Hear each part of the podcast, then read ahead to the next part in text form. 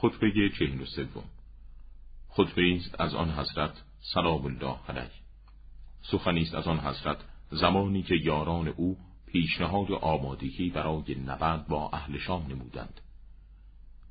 پس از فرستادن جریر ابن عبدالله بشتی به سوی معاویه برای گرفتن بیعت به علی ابن ابی طالب علیه السلام و معاویه بیعت آن حضرت را نپذیرفت. آماده شدن من برای نبرد با اهل شام در حالی که جریر نزد آنان است مستن درهای حجت بر روی اهل شام است و منصرف نمودن اهل شام از خیر اگر خیر را بخواهد. ولی من برای معمولیت جریر وقتی را تعیین نمودم که پس از سپری شدن آن مدت معین نزد معاویه و اهل شام توقف نخواهد کرد مگر اینکه فریب بخورد. یا مرتکب معصیت شود.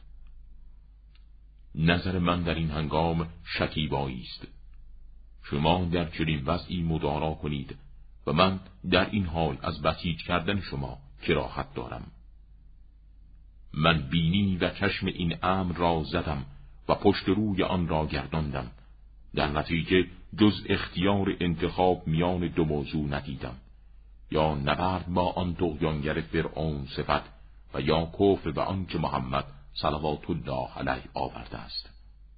در گذشته برای امت اسلامی زمامداری بود که حوادثی را به وجود آورد و مردم را درباره خود به گفتگوی پرهیجان وادار کرد.